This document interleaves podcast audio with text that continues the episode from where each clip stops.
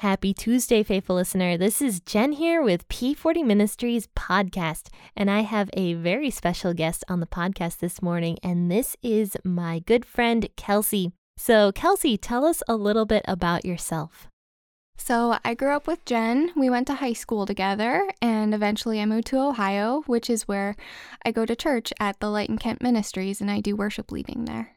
And what specifically do you do for worship leading? What do you play? Um, I'm all vocals. I don't do instruments.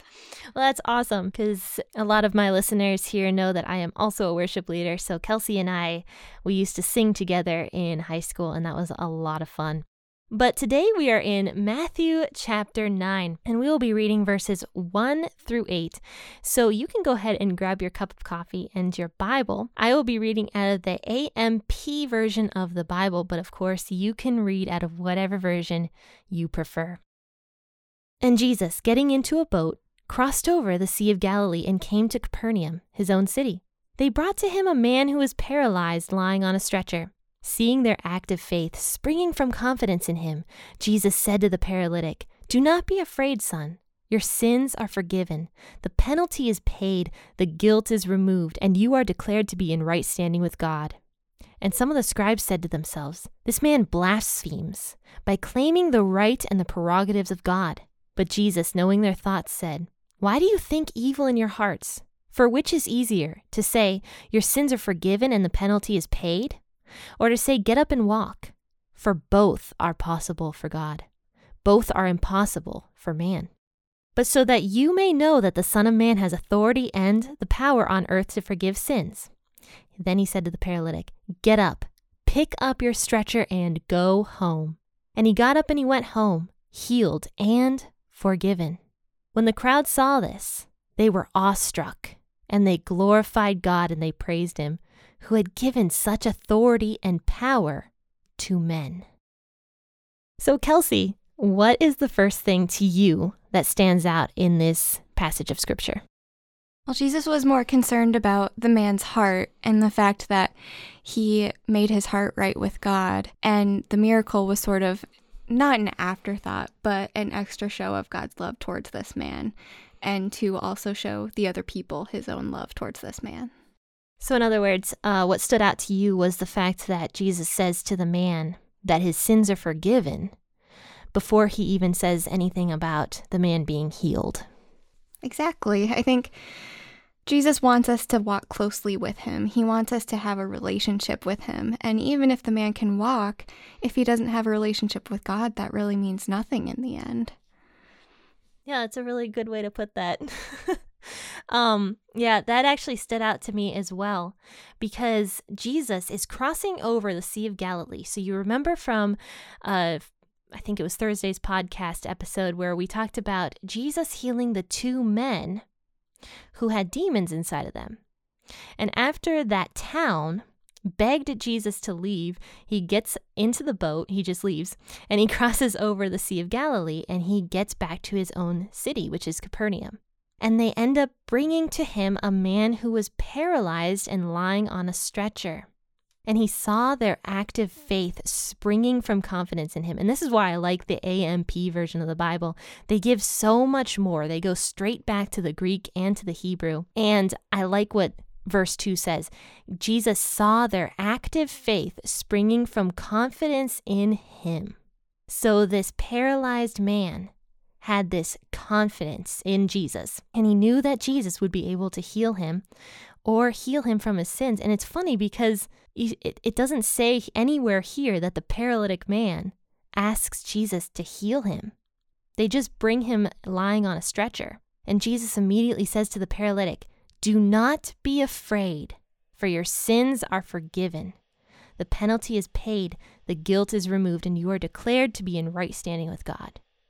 Just reading this paragraph right here, it sounds to me that the paralytic was afraid because Jesus says, Do not be afraid. So Jesus was really getting to the core issue, not the fact that this man was a paralytic and needed healing, but that this man had an active faith in Jesus and wanted to be healed from his sins. So, Kelsey, is there anything else in this passage that really speaks to you, something that jumps out um, something that maybe you personally felt from this passage. So, something that really jumped out to me was verse 3, where it says, And some of the scribes said to themselves, This man blasphemes by claiming the rights and the prerogatives of God. And it brings me back to my own relationship with God and things that I presumed about God that actually weren't true, and things that God changed my view of as I grew closer in my relationship with Him. Can I ask what maybe one of those viewpoints was? so, growing up, I've always been a type A perfectionist. Mm-hmm. And I always felt like I had failed God if I sinned or made a mistake. But as my relationship with Him changed, I realized that it's not that God doesn't realize we're not going to make mistakes during our walk with Him, but it's that we're trying and that our heart is right with Him. And that brings us back to the paralyzed man who he wanted his heart to be right with God. And that's what God sees. He sees your intentions. He sees he sees the truth through all the fog, through all the rules, mm-hmm. through all of the lies that people have told you, things that you have believed but aren't true. You know, that's actually a really great point because we were just talking about the Sermon on the Mount, and I had mentioned that every single thing that Jesus was talking about in the Sermon on the Mount had to do with the heart and where the heart was.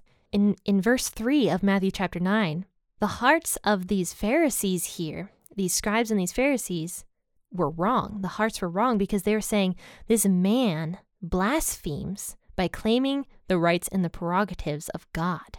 And Jesus, it says in verse 4, knew their hearts, and he said that they were thinking evil in their hearts. It is all about where the heart is. You know, these scribes and these Pharisees in verse 3, they thought they were above this paralytic man. They thought they were above probably most of the people in the crowd. They were the ones who studied the scriptures, they were the ones who knew all about the law and the prophets. And they were saying in their hearts, This man blasphemes. And Jesus was saying, they are thinking evil. So meanwhile, he's over here saying to the paralytic man that this man was forgiven because he had a heart that wanted to be forgiven. And meanwhile, these scribes and these Pharisees are blaspheming in their hearts, and their hearts are evil. So, those men, as they're thinking that they're more powerful than Jesus, Jesus goes and stands up to them and says, But you know that the Son of Man has authority and the power on earth to forgive sins. Mm-hmm. So God stood up to those lies. And then he proceeds to prove them wrong by healing the paralyzed man and showing them with action. That? that? was verse 6. Hmm. So in verse 6, Jesus proceeds to heal the man by saying, Get up, pick up your stretcher, and go home. So not only does he tell those men, You're lying, you're evil, but he speaks the truth and he follows it with an action and shows the crowds that he is the way, the truth, and the life. That's really good. I really like that. Bringing this forward to right now, you know, Jesus is supposed to be our our model, the person that we look to in order to model how they live. As Christians, we are taught to believe that Jesus is our model. He speaks truth in the midst of the lies. He speaks the truth. You know, Jesus never, ever, ever allows these lies to take precedent over what is the truth. He always speaks the truth. That is something I don't see a lot of in today's Christian culture. What about you, Kelsey? A lot of times the lies are heard over the truth, and people who know the truth are too afraid to stand up. But Jesus stood up for the truth. He stood up for what was true and good and moral, and he didn't allow the lies to take over. Right. Thanks for that perspective you brought, Kelsey. That was really good. But then in verse 7, I really love this. I noticed this. It says, The man got up, went home, healed, and forgiven. So not only was he healed, but he was also forgiven, the more important of the two. And in verse 8, it talks about the crowds. So the crowds saw this, they were awestruck and glorified God and praised him. So not only did Jesus change the man's life that day by saving him and healing him, he witnessed to all those other people. Mm-hmm. So this man was paralyzed his entire life and probably wondered why. Why am I this way?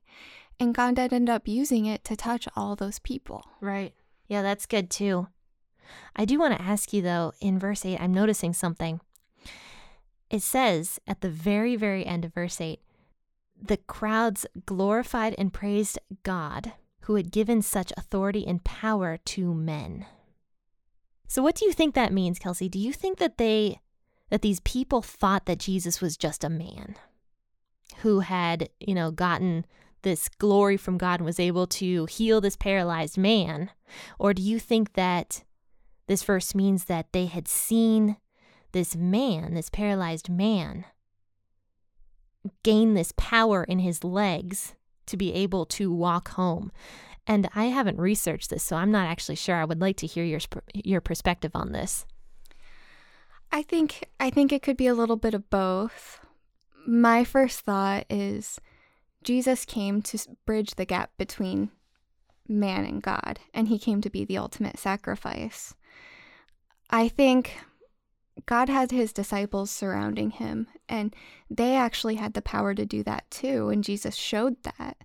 So I think it represents Jesus also giving the power to his disciples being able to use that faith and ask God to heal those people too. I don't know how to say that. well, that's actually true though, because it does say later in scripture that the disciples were given power to heal and to cast out demons. So I actually do think that that's a that's a good uh, point. But this was Matthew chapter 9, and this was also my friend Kelsey. Thank you, Kelsey, so much for coming on the show and for uh, giving some great insights about uh, Matthew chapter 9, verses 1 through 8. Join me tomorrow, 6 a.m. We will be back in Genesis discussing more about Abraham. And definitely join me for that. It's going to be an interesting chapter for sure. But thank you guys so much for tuning in. I really do appreciate everybody. And you know, if you need some Christmas shopping done, make sure to go to p40ministries.com slash shop and take a look at my t-shirt store and some of the great gifts that I have there. But once again, thank you guys. And I'm going to ask that everybody have a wonderful rest of your day. Happy listening and God bless.